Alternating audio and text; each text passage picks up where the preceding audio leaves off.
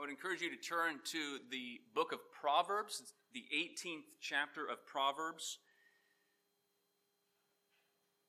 You may recall that we just finished chapters 1 through 9 of Proverbs, which forms the introduction to the whole book, consisting of longer poems and nine or ten appeals from the wise sage or father to his son or his children, uh, encouraging them, exhorting them to walk the path of wisdom and godliness. That was all in preparation for the actual proverbial statements that then begin in chapter 10 and run through the rest of the book.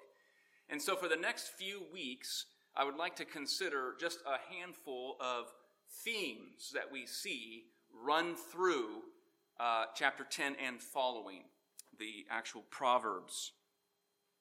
Let me begin, though, with uh, this question What do you think is the strongest, the most powerful muscle in your body? Some of us might be thinking that maybe it's the jaw muscle. I've read that uh, it, it contains a force as strong as 70 pounds per square inch. Others might be thinking uh, it's the heart pumping all that blood through the body, keeping us alive. Uh, maybe it's the leg muscles, the quadricep muscles, those largest of muscles in our body. Well, well, let me alter the question just slightly. What muscle has the greatest influence, the greatest effect in life? I'll give you a hint. It's a small muscle about yay big, tucked away inside your mouth. It's the tongue. To be sure, it is the tongue. I mentioned just a couple weeks ago that a person on average makes about 70 to 75 different decisions every day. Well, one body of research reported that the average American speaks about 800 words each day. The research seems to fluctuate quite a bit. Some suggest it's a few thousand. But take 800, even cut 800 in half, 400. Cut that in half again, 200. There's really nothing that we do more regularly than to speak and use words and hear words that are spoken to us. And arguably, there's nothing that has a greater effect on our lives and the lives of those around us than words. Words. And Proverbs 18, verse 21, really contains the principle behind this truth. So it's just one verse. Proverbs 18:21. This is what it says. Death and life are in the power of the tongue, and those who love it will eat its fruits. Death and life are in the power of the tongue. If you had never heard this verse before, if you had never received instruction about this verse, and before the service, I simply asked by way of survey, where is the power of life and death? I suspect, I think I would be inclined myself to say, oh, the power of life and death is in, is in the Lord. Or, or the power of life and death is in the evil one, as Paul calls him, the prince of the power of the air at work in the sons of, of disobedience. Life and death, that power is in the Lord or the evil one. Well, there's truth there, of course, but that's not what the text says here. Death and life are in the power of the tongue. Think about how influential the tongue is. Almost every Bible believing church would recognize the, the weightiness, the seriousness of God's commandments. Take the Ten Commandments. Take the seventh commandment you shall not commit adultery. The eighth commandment you shall not steal. Those are serious, significant, weighty commandments. Yet I have never seen, and I bet none of us have ever heard of a congregation being led into any great division, any great meltdown because of adultery or theft. But the sin of gossip or slander, words that cut. Those are easily overlooked and dismissed, but they can spread like wildfire, destroying whole groups of people, dividing, all because of unbridled tongues, unguarded mouths. Think about it. How many people lose their jobs all because of their mouth? Anger, frustration surfaces. They lose control. They unleash foolish words at those around them, uh, perhaps their superior. How many marriages have suffered or even been destroyed because of the tongue? How many friendships or relationships among family members or within the body of Christ have suffered or even ended? Because I felt inclined to, to state or post my personal opinion on a matter. That was more important to me than preserving the relationship. Most of the counseling that people receive from counselors, therapists, psychologists is not the result of physical abuse. Certainly, it occurs. It is the result of emotional wounds that people are carrying around as a result of words. Words that degrade, belittle, cut. I'm confident that most, if not all of us, know this already, but throughout the scripture, there are numerous, numerous themes that run throughout it. But that some themes are amplified more than others. Some themes in scripture receive a greater emphasis than other themes.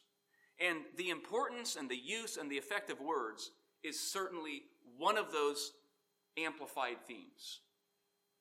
I remember a, a, doctoral class at Reformed Presbyterian Seminary in Pittsburgh. At the beginning of the week long class on preaching and communication, uh, the professor said, Sometime through this week, I want you, as an assignment, to read through the whole book of Proverbs all 31 chapters, and I want you to highlight or underline every single verse that you think is giving particular weight upon the use and the effect of words.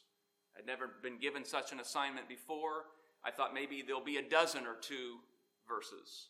You should have seen how highlighted and underlined that book was. It's in every chapter, it's throughout the entire book. But it's not just the book of Proverbs. It's through the whole course of God's Word. Think about it. How was heaven and earth made? God spoke. He spoke it into existence. He said, Let there be light, and there was light.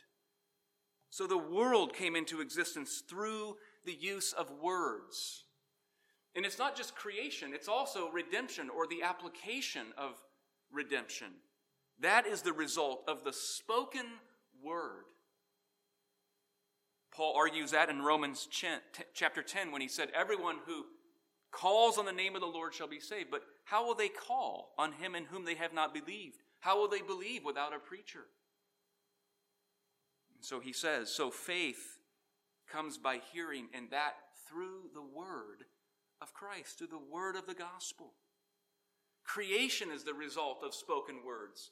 The application of redemption is the result of spoken words. And I've wondered why would God give so much emphasis upon the use of words? Perhaps because our ability to form words and our ability to speak words is part of what makes us God like. It's part of what it means to be image bearers of God. As far as I know, people are the only creatures on the earth that have the ability to form and to speak words. Parrots may mimic a person, but they don't really grasp what is being said. Like God, we can use words to form relationships with people, to build community, to impart hope and life through the use of words. Notice in the text the directional nature of words. Death and life are in the power of the tongue. It doesn't say communication is in the power of the tongue or education and instruction is in the power of the tongue. That's true. But here, the tongue or words are not in this position of neutrality. They're moving in the direction that is either life giving or life taking. So, this principle, this truth, is a bit like a law. We might call it a law of life. Like other laws, if we want to call them a law, the law of gravity or the laws of motion and physics, like those laws, they can be used for you or against you. They can be used as a blessing or a curse. Right now, the law of gravity uh, is working for all of us, it seems to me. It's working well. We're sitting, in my case, I'm standing, all is well.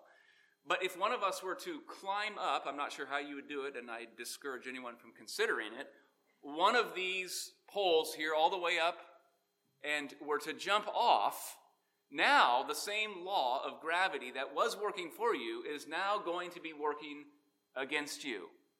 Right? The law of motion can work the same way. It works for us. But if you get in your vehicle and speed up to 100 miles an hour and lose control, that same law of motion is going to be working against you. And the wise father here is saying to his son, Your words are not neutral. They can create life or they can create death. And that's true not only in our individual lives, in our relationship with our spouse, with our children, in the life of a whole congregation. There's power in our words. And that's the amazing thing. Where does this power to produce life or death reside? Life, that of flourishing, that of hope, that of encouragement. It's in you, it's in me. What has greater value than life and death?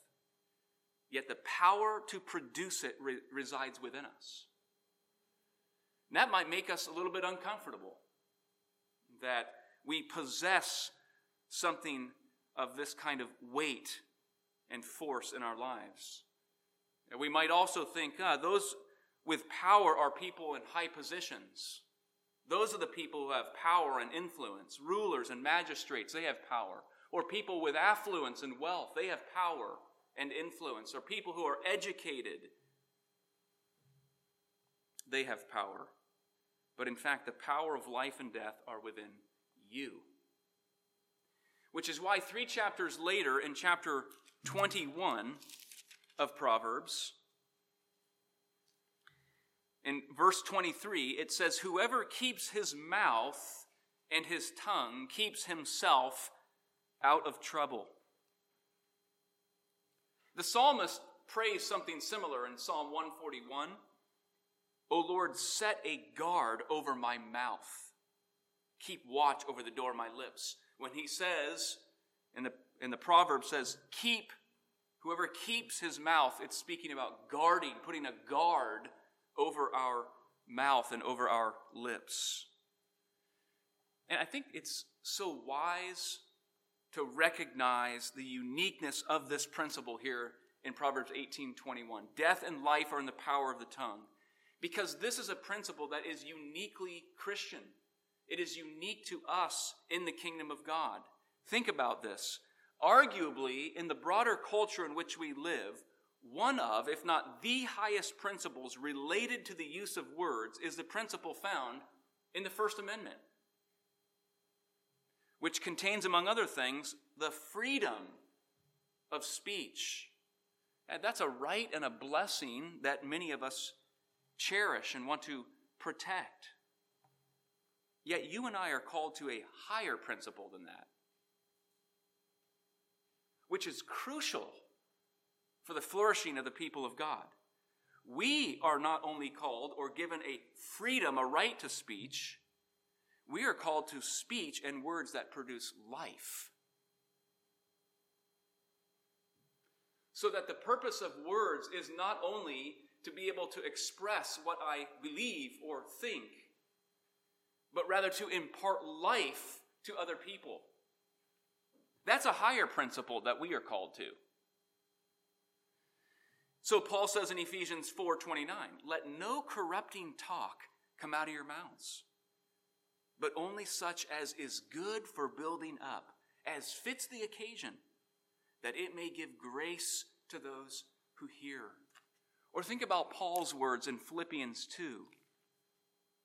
How difficult are these? Do all things without grumbling or disputing that you may be blameless and innocent, children of God, without blemish in the midst of a crooked and twisted generation, among whom you shine as lights in the world, holding fast to the word of life. So, this speech is not first about the promotion of one's personal views or perspectives, it is about considering others. It's a call to self denial knowing when to speak, when not to speak, how to speak. I took just a couple hours this past week because I was considering this text.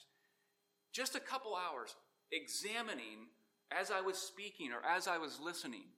And, and just taking that amount of time to examine why am I talking here? What's, what's, what's in my heart? What's motivating me here? And it was exhausting. And it requires that kind of work to, to consider what, what is moving me to speak the way I'm speaking in this given circumstance. If it was so natural to speak words that build up and encourage and give life and heal and glorify God, that offer hope, we wouldn't hear so many exhortations and warnings throughout the scripture about the use of our words. But in fact, what we say what we don't say is actually a reflection of something deeper happening in our hearts. Sinclair Ferguson said, Every word we speak is a revelation of our heart. Every word we speak is a revelation of our heart. Here's how Jesus put it, both in Matthew 12 and Matthew 15. For out of the abundance of the heart, the mouth speaks. Again in Matthew 15. What comes out of the mouth proceeds from the heart. And he lists evil thoughts, false witness, slander. So the war over words, whether what we speak is going to produce life or death, is not fought with a greater vocabulary or greater eloquence. The war over our words is fought on the battleground of the heart. And the proverbial wisdom here of Proverbs 18:21 gets at this when it says in the second line of the text, Death and life are in the power of the tongue, and those who love it will eat its fruits. That is, what you love is what will consume your heart and flow out of your lips. What you love is what you will talk about. The challenge is that there is a war within our heart between loving that which is godly and loving that which is wicked. Every Christian knows that warfare that happens inside. And one of the manifestations is our words. Arguably, one of the most important chapters, it seems to me, in all of Scripture on the use and effect of our words is James chapter 3. And among the things that James says in the first part of that chapter is that our tongue is like a spark or a small fire, which can set on fire a whole forest. He actually says we can almost, in a sense, unleash a kind of hell through our words. He goes on and he says this James 3 7. For every kind of beast and bird, reptile and sea creature can be tamed and has been tamed by mankind, but no human being can tame the tongue. It is a restless evil full of deadly poison. With it we bless our Lord and Father, and with it we curse people who are made in the likeness of God. From the same mouth come blessing and cursing. My brothers, these things ought not to be so. Does a spring pour forth from the same opening both fresh and salt water? Can a fig tree, my brothers, bear olives, or a grapevine produce figs? Neither can a salt pond yield fresh water. How is it that the, the, the, that the same tongue can produce blessing and life and cursing and death? And yet, that is what we experience in our lives. It seems to me our lives, including our hearts and our tongues are like a garden or a flower bed. And not only are plants and fruits growing and bearing life producing words, we might say, of encouragement and strength, hope and help and love and unity. But in that garden and in our hearts, there are also weeds that are growing up. Weeds that may produce words that are divisive, that discourage, that gossip. Now, we're at a time of the year where much is growing up. There's a lot of green uh, all around. And if you're like me and you look around your house, gardens, around the periphery of your house, and you see weeds coming up, unwanted shrubs, what do you do? If you're me, you just go get the weed whacker, which we need to do actually. Right? And you just whack them down. But you know when you're using the weed whacker, this is a temporary kind of fix. They're going to be right back the next week. There's a root system beneath the surface that no weed whacker is going to solve. And that's often how sin and unsanctified areas of life are addressed. So that the same pattern of cutting words, or words of discouragement, or words of discord come out and they come back again and again. Because there's a deeper system taking place in the heart, in what we desire, what we're after. And yet, through all of this, as convicting, as challenging as it is, there is good news. The, the gospel shines forth because we're not alone in this cultivating, gardening work in our lives. Our God is a good gardener, and He's rolled up His sleeves, and He's not only seeking to uproot those areas that are unsanctified, but He is seeking to plant, ever planting new seed, the seed of His Word, deep in our hearts. Listen to these words from uh, Ruth Simons in her book, Beholding and Becoming.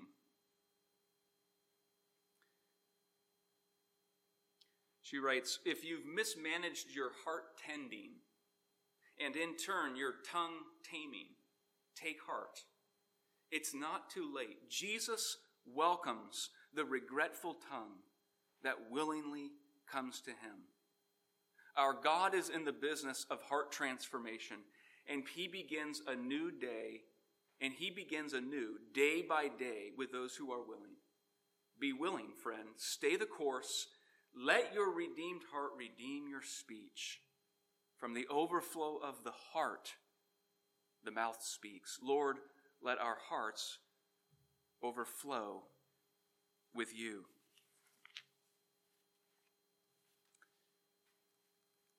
For those of us who are in Christ, our Lord Jesus is the Word made flesh. He is the message of God and He dwells within us. He has not only redeemed us, but He abides in us and is seeking to use us as vessels that speak words of life, of hope, of encouragement. What tremendous opportunity the people of God have. Having this power to speak forth words of the gospel, words of life, words that encourage those around us. And so Simons says this The hallmark of a mature Christian is that he or she knows how to speak when it is costly, knows to remain silent when there's freedom to speak, and to discern what is best for the glory of God. Let's pray together. And Father, we thank you for your word to us and that you speak into our hearts, uh, sanctifying us, convicting us, continuing to grow us. We pray, Lord, that we might do that work, not only at this moment, but today, this week, of examining our heart's desires and motivations. Lord, we pray that you would use this most important vessel and part of our body, the tongue, words, our ears to hear, that they would be used to impart life. That we would uh, consider others before ourselves. That we would have that attitude of our Lord Jesus Christ. use us in this way, Lord, that you would build us and strengthen us as your people. Lord, may we rest upon your word, how you have spoken to us words of, of truth, of salvation, and of the gospel. For this we are grateful. We pray this in Jesus' name. Amen. Well, let's stand together. We'll sing our uh, closing hymn, Speak, O Lord. It's the insert in your bulletin.